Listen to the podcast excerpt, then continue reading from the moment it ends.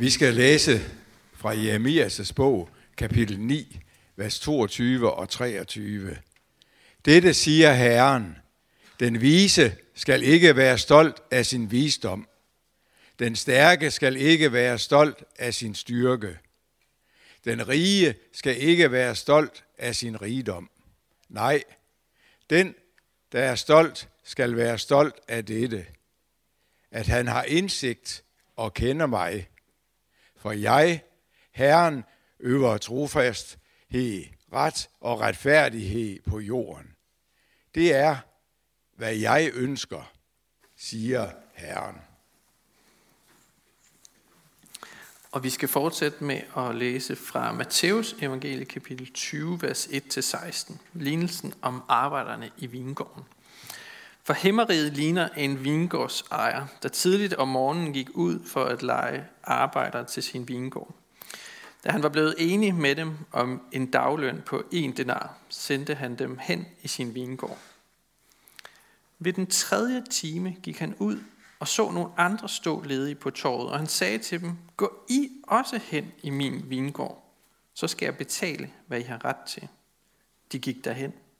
Igen ved den sjette og den 9. time gik han ud og gjorde det samme. Ved den elfte time gik han derhen og fandt endnu nogle stående der, og han spurgte dem, hvorfor har I stået ledige her hele dagen? De svarede ham, fordi ingen har lejet os. Han sagde til dem, gå I også hen i min vingård. Da det blev aften, sagde vingårdens ejer til sin forvalter, kald arbejderne sammen og betal dem deres løn, men sådan at du begynder med de sidste og ender med de første. Og de, der var blevet lejet i den 11. time, kom og fik hver en denar. Da de første kom, troede de, at de ville få mere. Men også de fik en denar. Da de fik den, gav de ondt af sig over for vingårdsejerne og sagde, de sidste der har kun arbejdet en time, og du har stillet dem lige med os, der har båret dagens byrde og hede. Men han sagde til en af dem, min ven, jeg gør dig ikke uret. Blev du ikke enig med mig om en denar? Tag det, der er dit, og gå. Jeg vil give den sidste her det samme som dig. Eller har jeg ikke lov til at gøre, hvad jeg vil med det, der er mit? Eller er dit øje ondt, fordi jeg er god? Sådan skal de sidste blive de første, og de første de sidste. Lad os øh, bede lidt øh, kort sammen igen.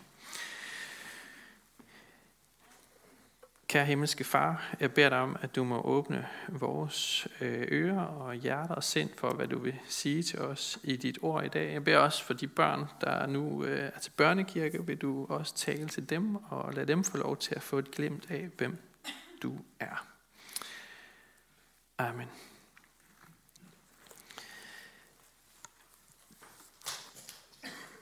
Det irriterende ved Gud er, at han ikke virker til at operere efter vores opfattelse af retfærdighed.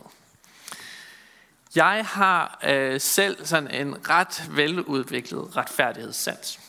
Øh, på nogle områder i hvert fald. Ikke lige når det drejer sig om slik, men på øh, nogle andre områder. Grundindstillingen i os mennesker er, at vi ønsker retfærdighed. Det giver vores liv en form for struktur og mening. En følelse af at øh, være i kontrol. Hvis jeg gør det, så får jeg det ud af det. Det er forudsigeligt, og det er trygt, og det kan vi godt lide.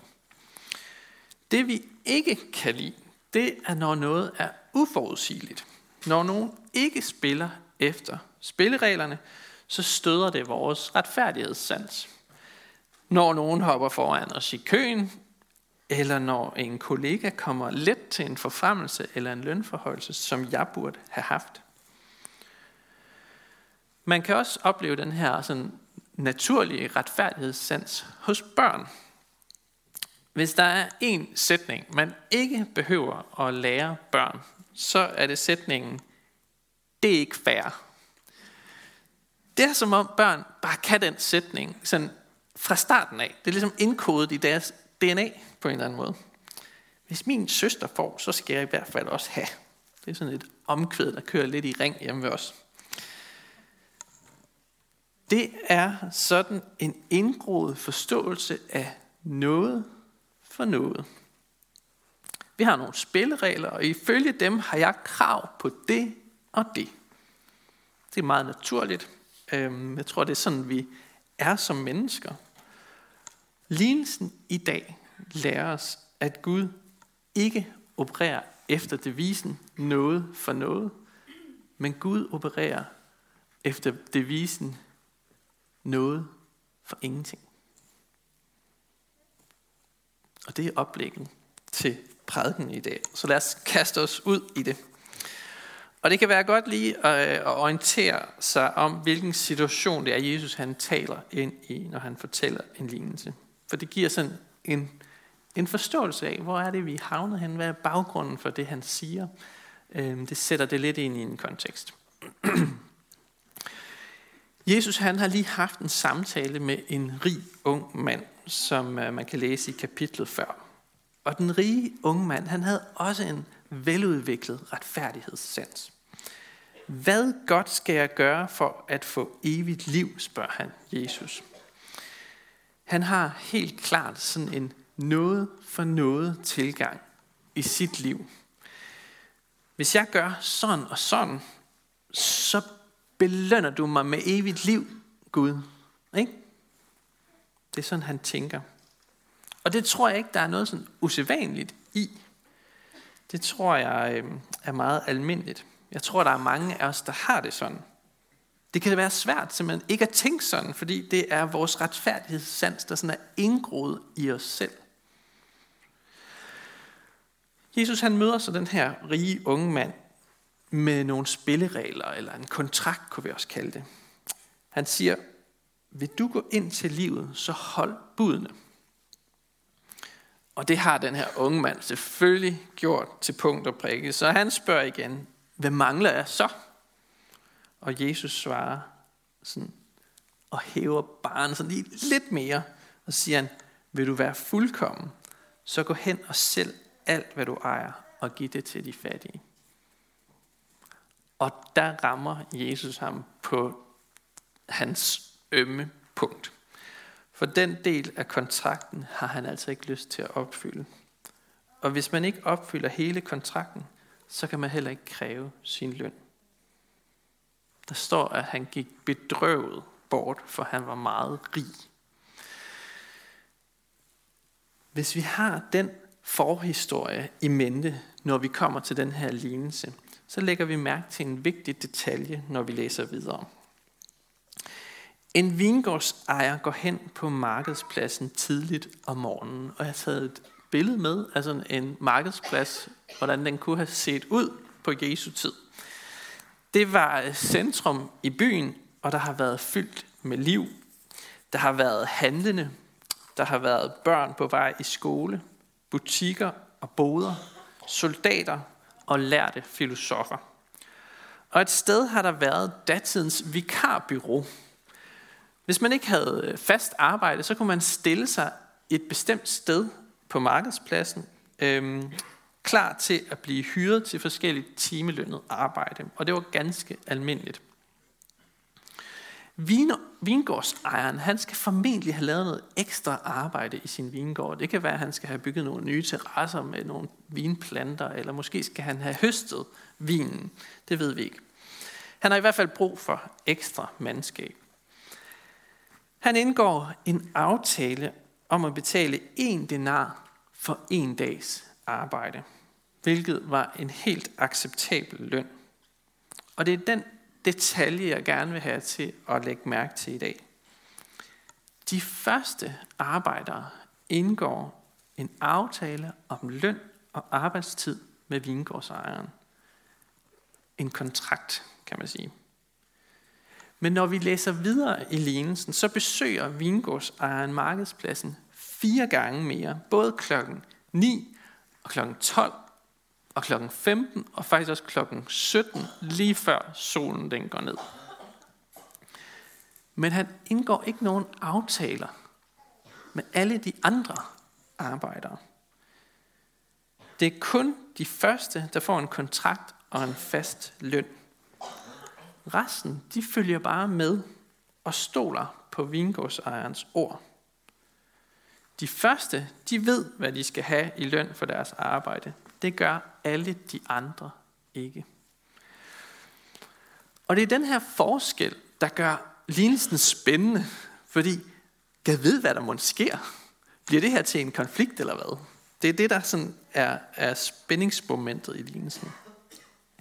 Og da dagen er omme, og arbejderne skal have deres løn, så fremhæver Jesus den her detalje ved at bytte om på, hvem der skal have deres løn først. Han siger til forvalteren, at han skal udbetale lønnen, sådan at dem, der kom sidst ind, de får lønnen først. Han kunne have byttet rundt på det, og givet dem, der kom først ind deres løn, og så var de gået, og så fik de andre. Men det er som om, Jesus han vil gerne have en pointe frem her, så derfor bytter han lige om på det. Han vil gerne udløse den her frustration eller sådan konflikt. Så den, som knap nok har fået sved på panden, som ikke har fået beskidte hænder endnu, han får altså præcis den samme løn, som dem, der har knoklet hele dagen. Det føles totalt uretfærdigt. Det støder vores retfærdighedssans. For de sidste burde jo kun have fået en 12. del af en denar. Da vi læste teksten derhjemme ved køkkenbordet, så snakkede vi om, at den løn, arbejderne får, jo er et symbol på det evige liv. Øhm, men hvis man, altså var der en kvik en, der lige sagde, hvis, hvis man tager noget, der er uendeligt eller evigt, og dividerer det med for eksempel 12, så vil det stadig være uendeligt og evigt. Det synes jeg faktisk var en meget god pointe. Frelsen kan ikke sådan fås delvist. Øhm, det er, det er en, hel, en helt samlet pakke. Men Gud han prøver at lære os noget mere. De første arbejdere, de brokker sig højlydt. Du har stillet os lige med dem, der næsten ingenting har lavet. Vi har gjort os fortjent til mere end en denar. Deres retfærdighedssans får dem altså til at forlange mere, end deres kontrakt tilskriver. Og man fornemmer måske sådan vingårdsejeren få sådan lidt tiks i øjet, og sådan tænke, don't go there. Øh, fordi spørgsmålet er jo, om de virkelig ønsker at få som fortjent. Eller om de ikke hellere skulle glæde sig over hans gavmildhed. For hvis vi nu overfører det her til vores gudsforhold, så er det jo bedst ikke at få som fortjent. For syndens løn er død, som der står i Romerbrevet kapitel 6, vers 23. Hvis vi skulle have som fortjent, så, ville, så var vi ildestet. Vores egen retfærdighed, vores egne præstationer og vores egne sådan, gode gerninger, de ender altså i en blindgyde. Vi skal derfor ikke ønske os at få som fortjent i forhold til Gud. Vi skal ikke ønske os noget for noget, når det handler om Gud. Fordi Gud han skylder os ikke noget. Vi skylder tværtimod Gud alt. Det som Gud gerne vil lære os, er, at Gud ikke giver os som fortjent, men han giver os af sin nåde, uanset hvor meget eller hvor lidt vi har gjort. Han er nådens og barmhjertighedens Gud. Vi skal lægge det der noget for noget til side. Og selvom vi, vi godt sådan med vores forstand kan forstå, at Gud han er en barmhjertig Gud, og han er en nådefuld Gud, så har vi alligevel en tendens til sådan at ryge tilbage i det der med noget for noget. Og, og det er ikke mærkeligt, øh, og det er heller ikke et udtryk for, at vi ikke er sådan ordentlige kristne eller sådan et eller andet, fordi hvis vi lægger mærke til det i lignelsen, så får de faktisk alle sammen den denar for deres arbejde. Så det er ikke et spørgsmål om, om man er inde eller ude. Men der er alligevel nogle tegn på den her noget for noget tankegang, som jeg gerne vil sige lidt om nu. Og jeg, jeg vil prøve at pege på tre tegn, som øh, på sådan en noget for noget tankegang, som kan snige sig lidt ind, og som vi skal være opmærksom på, og som vi skal prøve at, øh, at bekæmpe. Det første tegn, jeg vil fremhæve, det er bitterhed og vrede. Vi ser det også hos de første arbejdere i dag i lignelsen. Vi kan prøve at spørge os selv, er jeg bitter eller vred, fordi Gud han har holdt en velsignelse tilbage, som jeg føler, jeg fortjener? Måske har jeg bedt og bedt, men ikke fået det svar, jeg ønskede. Eller noget slemt er sket i mit liv, og jeg bebrejder Gud, at han ikke greb ind. Det er så nemt for os at glide ind i en mentalitet, hvor det handler om, at Gud han skylder at beskytte mig. Gud skylder at helbrede mig. Gud skylder at velsigne mig. Men på hvad baserer vi vores håb på, at han hører vores bønder? Er det på vores gode opførsel og vores gode gerninger? Hvor stor vores tro den er? Nej. Gud han griber ind af ren og skær noget i vores liv. Hvor han vil, og når han vil. Det afhænger ikke af os.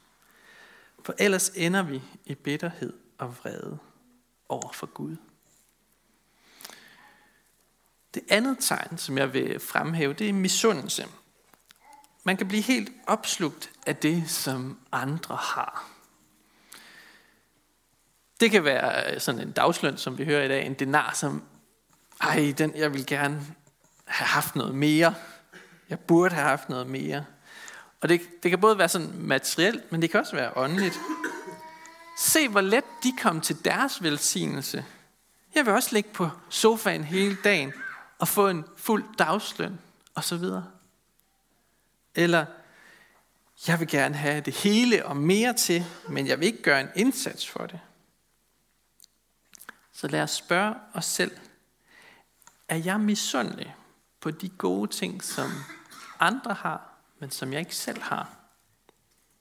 Det kan være løn, det kan være arbejde, det kan være familie, det kan være hus. Men det kan også være åndelige ting. Det kan også være nådegaver eller åndelig indsigt, som man, åh, det kunne man virkelig godt tænke sig at, at have, som man kan se andre har. Eller kan jeg glæde mig over andres succes og velsignelse, selvom jeg ikke selv oplever det? Misundelse, det er også sådan en noget for noget tankegang som, som fjerner vores fokus fra det, som evangeliet egentlig handler om. Nemlig, at Jesus han har givet sit liv for os. Han mistede sit liv. Han gav afkald. Det handler ikke om, at, at han skulle have. Øh, den øh, New Yorker præsten Tim Keller, som jeg godt kan lide, han siger sådan her, hvis Jesus ikke beklagede sig, da han fik et liv, der var uendelig meget værre, end han fortjente, hvordan kan jeg så beklage mig, når jeg får et liv, der er uendelig meget bedre, end jeg fortjente? Det synes jeg er godt sagt. Det er sådan en modgift til misundelse.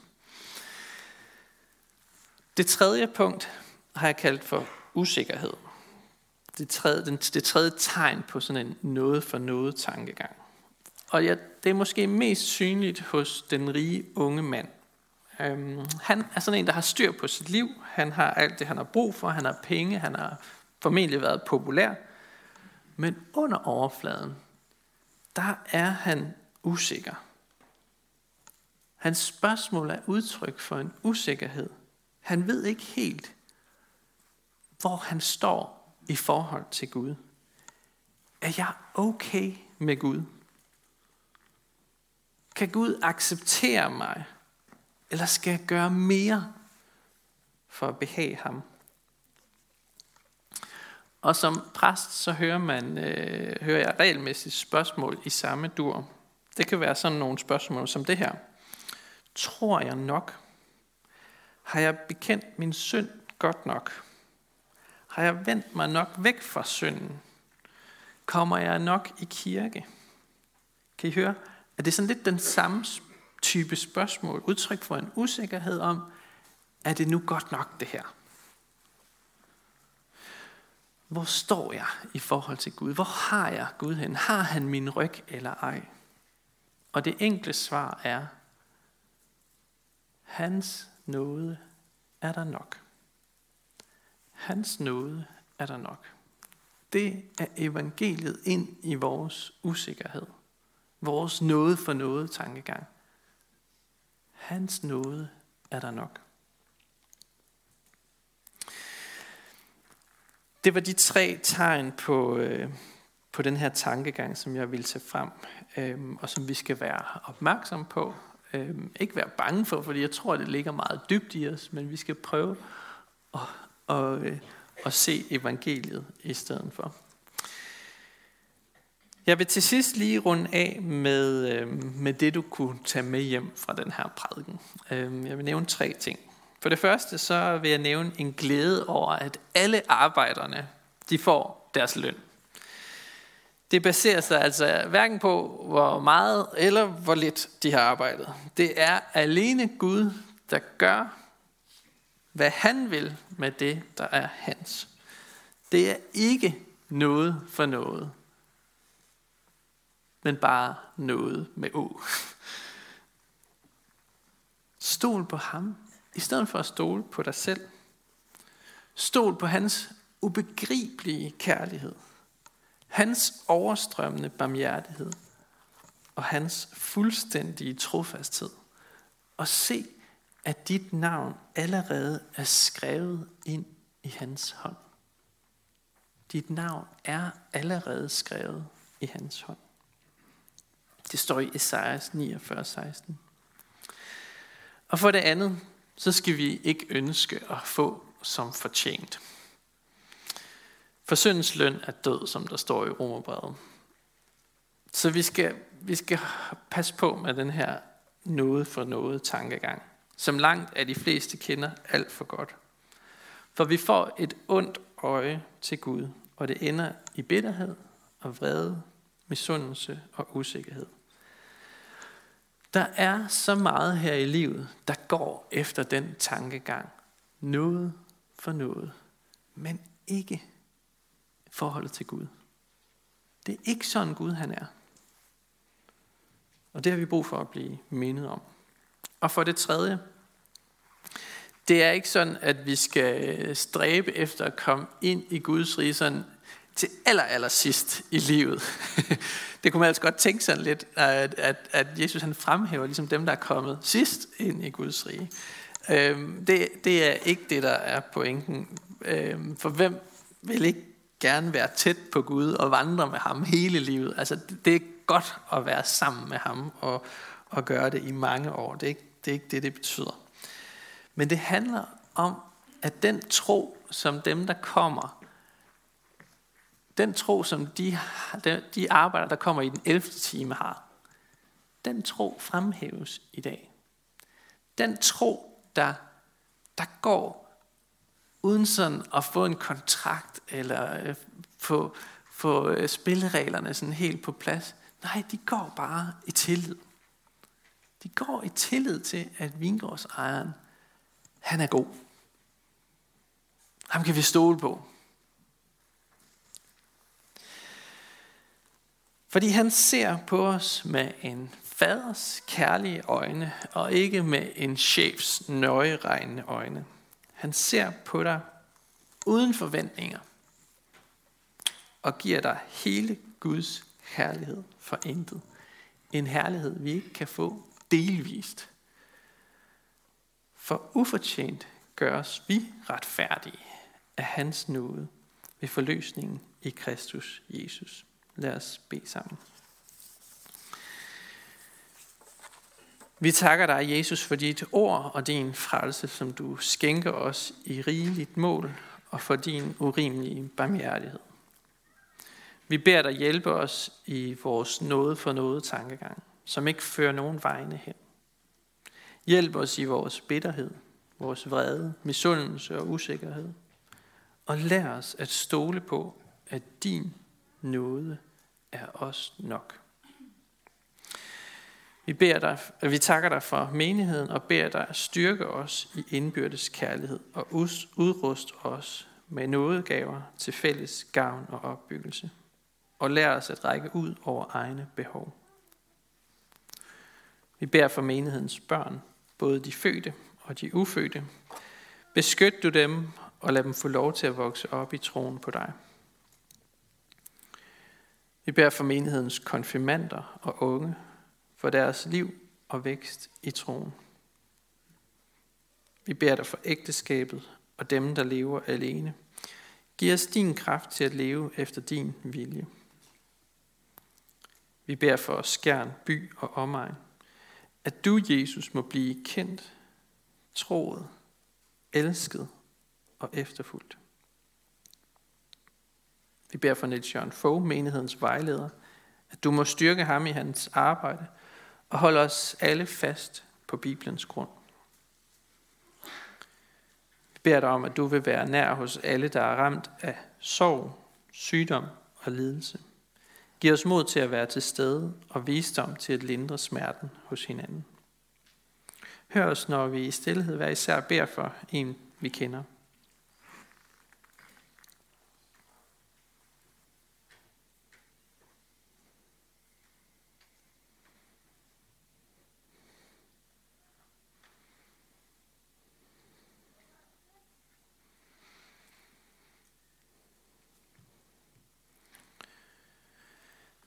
Vi vil bede dig for vores tre udsendte fra menigheden.